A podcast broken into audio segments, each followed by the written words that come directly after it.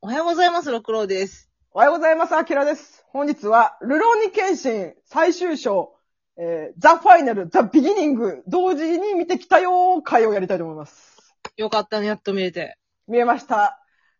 おー、緊急事態宣言が明けて、一気に見れて、本当によかった。でしかも私がちょうど行った日がね、うんあのね、入場者特典もらえたんだけど、うん。あの、ケンシンと宗次郎二人のね、ポストカードみたいなやつだったのよ。あの、背中合わせしてるやつや ろ。あのー、なんか、別に狙ったわけじゃないんだけど、 なんか、神様がきっとご褒美くれたんだなと思って。でも、オタクは背中合わせしてるの好きなのよ。好き ないよねで、こう、ネタバレ全開で話していくんだけど、うんまあ、ロクさんはまあ、まだ見てないからう、んあれなんだけど、まあ、ごめんね。全開でいくけどあ。全然やって。で、まずあの、前編の方の、えっ、と、ザ・ファイナルの方からいきます。うん。これは、まあ、原作でいわゆる人中編っていう言われる方で、うん。私好きな回よ。そう、私も人中編めっちゃ好きなんよ。うんあの、エニシがメインですね。マッケンユーくんが出うてんき。て。うん。で先に言わせてください。はい。カバネ人形、は出てきませい。んなんで嫌な予感したんよ、アキラさんのさ、ツイートで。絶対、カバネ人形なかったやろうなって。そうそう。私、あまりにショックで、期待したものは見れんかったってツイートしちゃったんだけど、多分分かる人には分かるなと思って、ちょっと、あえて匂わすような形にしたんだもうけそど。こメインやねんけど。そう。でも、ちょっとこれ聞いてほしいのがね、またね、いやらしいのよ。うん。そもそも、映画にイワンボウが出てこないうんんですよ。うん。で、まあ、分かるじゃないですか。映画にイワンボウ出てきたら結構浮くじゃないですか。うん。だから、分かってたんだけど、その、エニシが、その、神谷道場来た時に、うんなんか、ズタ袋に入った人型の大きな袋を抱えてきたのよ。うん。だから、あ、これは、イワンボウは出てこなかったけど、カバネ人形を作って、う運んんできたんだなって、見てる方は思ったわけ。うん。うん。で、お、来たここで、廃人の献身が見れるって思っそたうそられ、を見たいよ。そのズタ袋を開けたら、うんカオルでも何でもない赤の他人の死体なのよ。え そこの口の中に、そう手紙が入ってて、うんこれにて人中は完成したみたいな手紙が入ってるんだけど、うん。なんか私それね、映画側のずるいなと思ったの。だって絶対自他袋持ってる時点で、うんもう原作ファンは、あれカバネ人形だわ、あれ来るわ、みたいなお感じで見てるじゃん。うん。でも開けたら何でもないもので、やらんのかいっていう。え俺は普通に生きてるってことそう。だから、連れ去られたっていうだけなのよ。ああ、なるほどね。だったら別に、うんそのズタ袋に入った人型の人形なんかいらないわけじゃん。その人型の人形をカオルにしてもよかったやん。そう。でも、でもね、ちょっと冷静だったら考えてほしいんだけど、実写でカバネ人形は結構厳しい。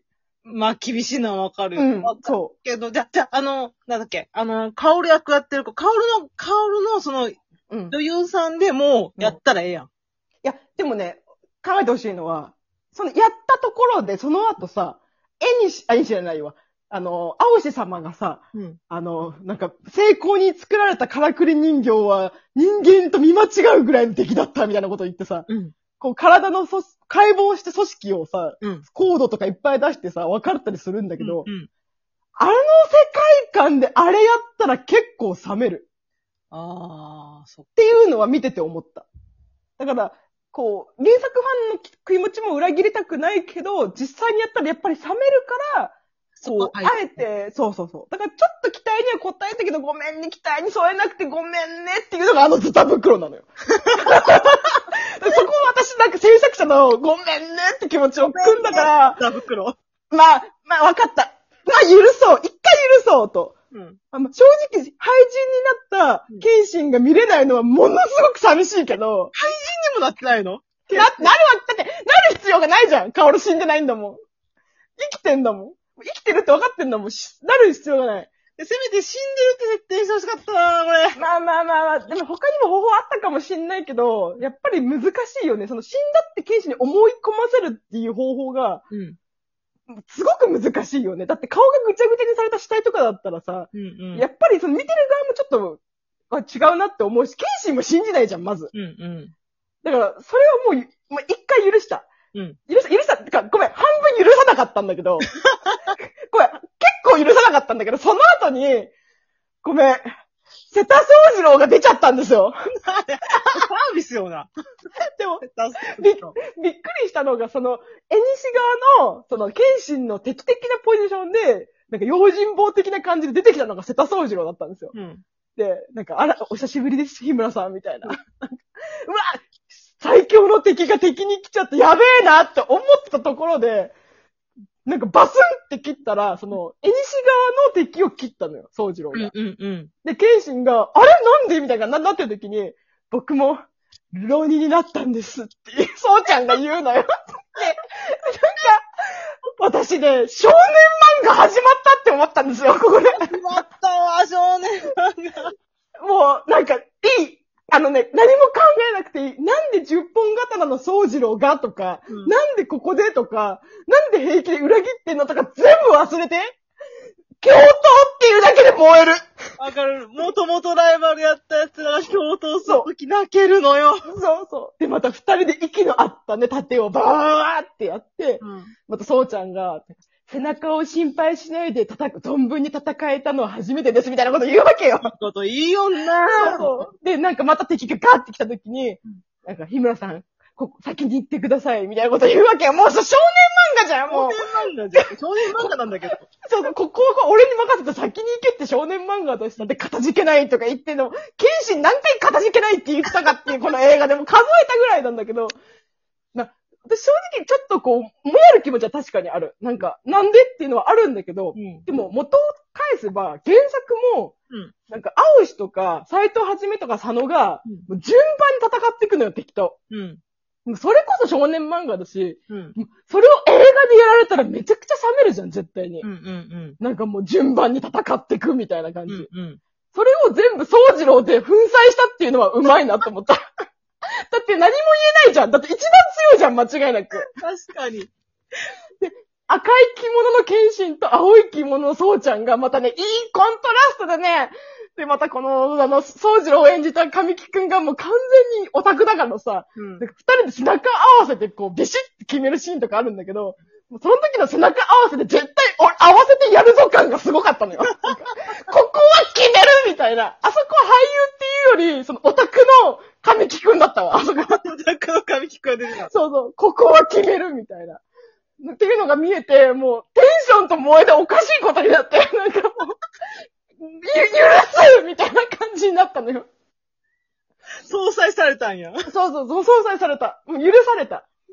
なんか映画版のいいところは、多分実際にしたら冷めるような要素をうまく排除して、うんうその代わりにサービスを入れて、まあ話を成立させたってんいうところがいいと思う。で、盾も本当に素晴らしかった。うん。全部に対して。それはもう、ファーストからそうなんだけどう。で、最後のオチも、すごく原作を大事にしてて、とても良かった。あの、語りすぎないところが映画版のいいところだと思う。うん。うんあと、正直その、その、えっ、とね、ファイナルの方は、その、なんだろう、エニシとの戦いをメインにしてるから、うんうん。なんか、エニシが本当に主役だったわ。本当あ、に。マジか。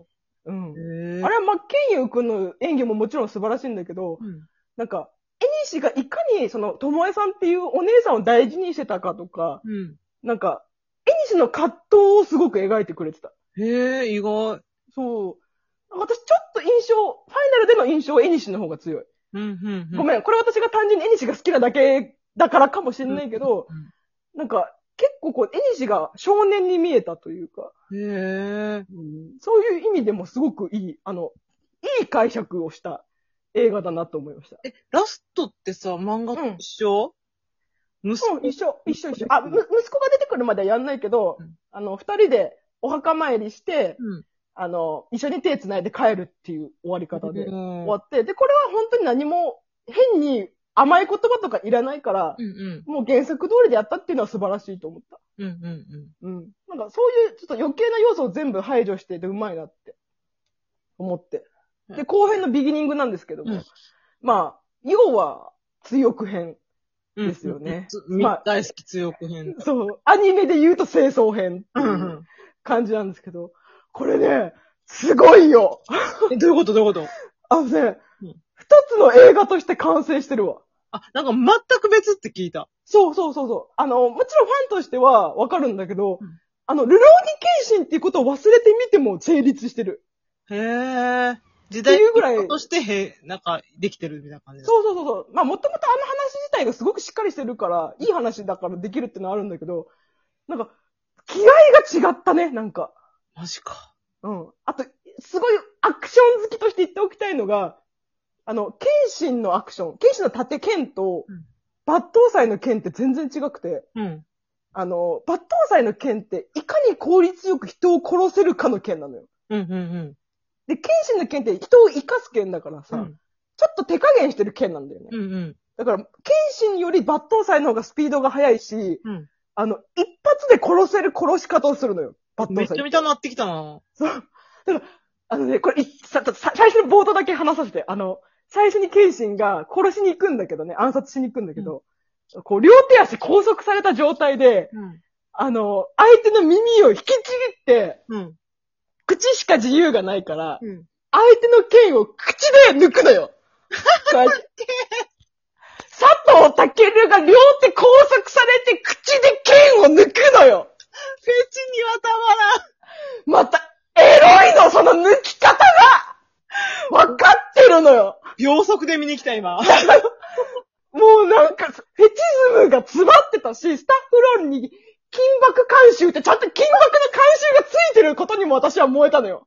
金箔回収。めっちゃ俺。で、盾もめっちゃ速いし強くて、まあ、そういう意味でも、マジ、前後編、マジ本当に、ルロケンの映画作ってくれてありがとうって言いたい。あー、見に行こう、見に行く。うん、マジ見に行って、本当面白かったからさ。あー。てか寂しいんだ。もう終わりってことが。え、でも、いい感じに終われたんちゃうそうだね。でもこれ以上作る必要ない。北海道編とか作んなくていいですよあれはファンサービスですからね。そう。って言いながらちょっと期待はするんだけどね。ありがとうごあざりいがとうまごすざ。いました。